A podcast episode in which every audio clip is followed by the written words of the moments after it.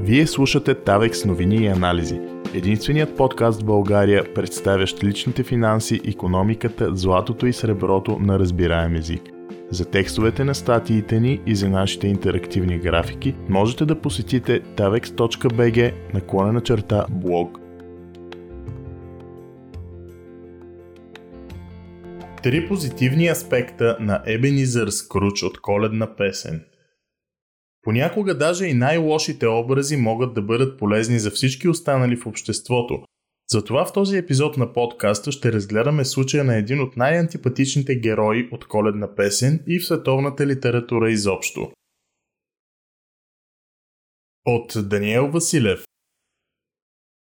Сред най-популярните зимни сюжети е повестта Коледна песен на Чарлз Дикенс. В този подкаст ще припомним повествованието на кратко, затова ако някой не е запознат с него или с някой от безбройните му интерпретации, по-добре да пропусне първата част на записа. След това ще разгледаме образа на Чичо Скруч, както го наричат от Дисни в своята версия, през призмата на економиката и ще видим дали скъперникът като такъв е изцяло негативният образ, като който сме склонни да го възприемаме. Образът на Скруч в коледна песен – Главният герой и антагонист в повествованието на коледна песен е Ебенизър Скруч, който мрази коледа, отказва поканата на племенника си за празничната вечеря, не дарява за благотворителност и даже и днес се използва като нарицателно за стиснат човек. Той е представен последния безкрайно описателен начин. Цитирам. Ох, какъв пък стиснат душевадец беше този скруч.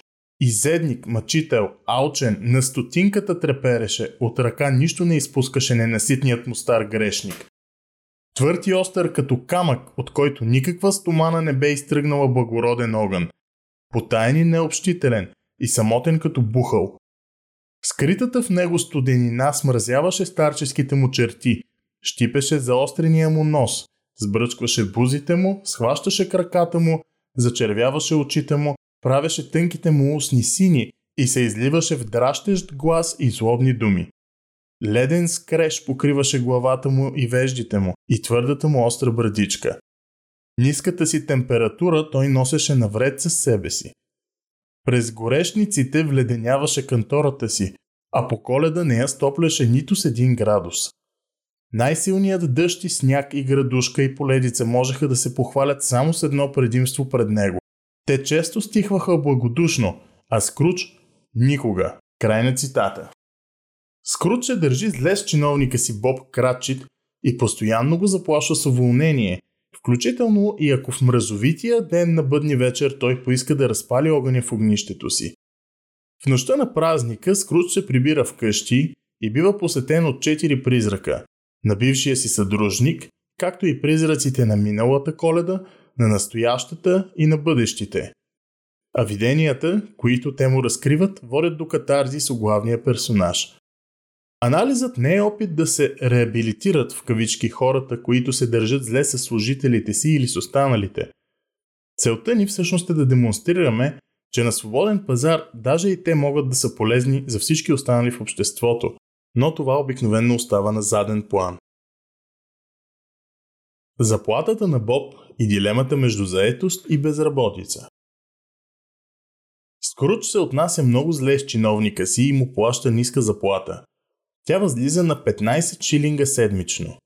Шилингът, наричан още Боб, като Дикенс разбира се прави за игравка с името на героя си Боб Крачет из възнаграждението му, е сребърна монета, която към момента на писане на коледна приказка през 1843 година е със съдържание на сребро от 92,5% и тегло на благородния метал от 5,66 грама.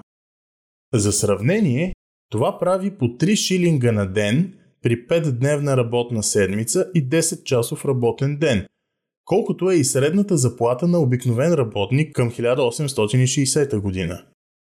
Един тухлар по същото време е получавал двойно по-високо възнаграждение. Когато призракът на настоящата коледа показва на Скруч състоянието на семейство Крачит, скъперникът вижда на каква мизерия е обрекал служителя си, който няма средства да излекува даже най-малкия си син, малкият Тим. Това е което се вижда в историята. Това, което не се вижда, е, че пред поп кратчета альтернативите не са били между ниска заплата и неприятно отношение от една страна или висока заплата от друга. Очевидно е, че той работи за Скруч не по свое желание, а за да е заед при подобен работодател, Боб едва ли е имал много други възможности за работа. Изборът пред Боб в действителност е бил между ниската заплата или никаква заплата, т.е. между някаква работа изобщо или безработицата. Ако беше избрал второто, той щеше да е в още по-лоша позиция, отколкото се намира в тази, в която ни заварва повествованието. Това е очевидно и от решението на самия персонаж, което показва, че въпреки всички много недостатъци на началника му, да си служител на скъперника е относително по-добрият избор за героя и той е направил именно него.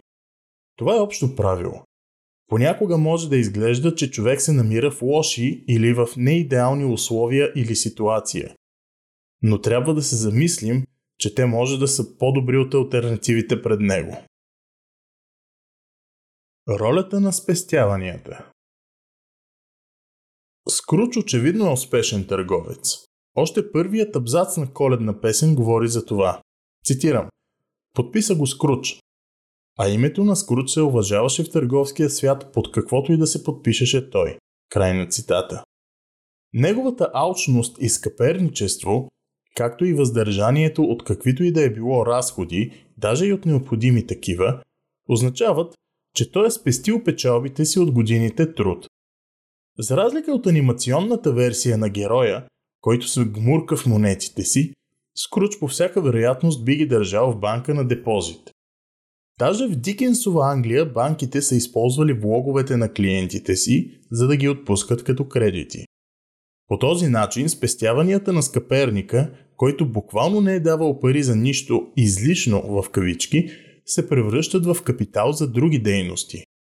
Скруч е антипатичен персонаж, но отношението му към парите осигурява на другите предприемачи или потребители достъп до финансиране. По този начин той индиректно подпомага подобряването на средата, стандарта на живот и възнаграждението за останалите хора в обществото. Причината е, че потреблението се захранва от производството. Това правило е известно в економиката като закон на Сей, а за да има производство изобщо, е необходимо преди това да се направят спестявания.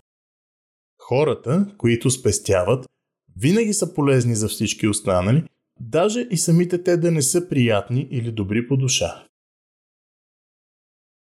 Да си успешен търговец означава да подобряваш живота на останалите.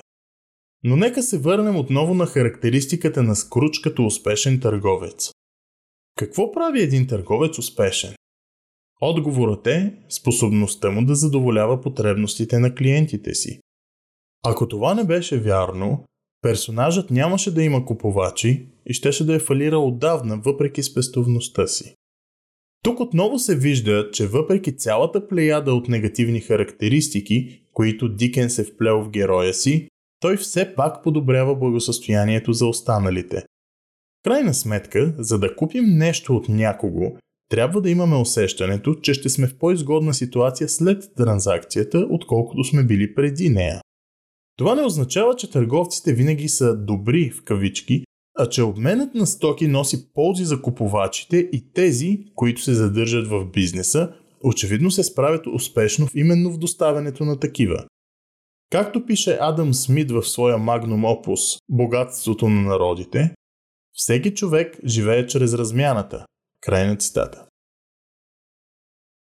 В заключение, Скруч не е модел за подражание, не е приятен или добър човек или някакъв герой в кавички. Никой не би работил за него, ако можеше да го избегне и не би бил негов приятел, какъвто е и случаят в самата коледна песен. В повестта останалите персонажи го ненавиждат и странят от него. Разбира се, след сблъсъците с призраците, Скруч се превръща в много по-добър и приветлив образ. Човешкото отношение е едно от най-важните неща в живота и дори самият скъперник научава този урок, макар и в напреднала възраст. Както казва Томас Джейн, това, което ни прави хора, е взаимосвързаността между нас, способността ни да създаваме и поддържаме връзки. Тя е барометърът, който ни измерва като хора. Целта на нашия анализ е да покаже, че и дори и персонажи като Скруч могат да имат неволно положително въздействие върху всички останали. Естествено, това не оправдава неговото холерично поведение с останалите и студенина и конкретно злобата, с която се отнася към Боб. Целта на този епизод на подкаста е и да демонстрира економическия начин на мислене, според който има видими, но има и невидими в кавички аспекти на всяко едно действие или бездействие. Тази полука може да се приложи във всички сфери на живота.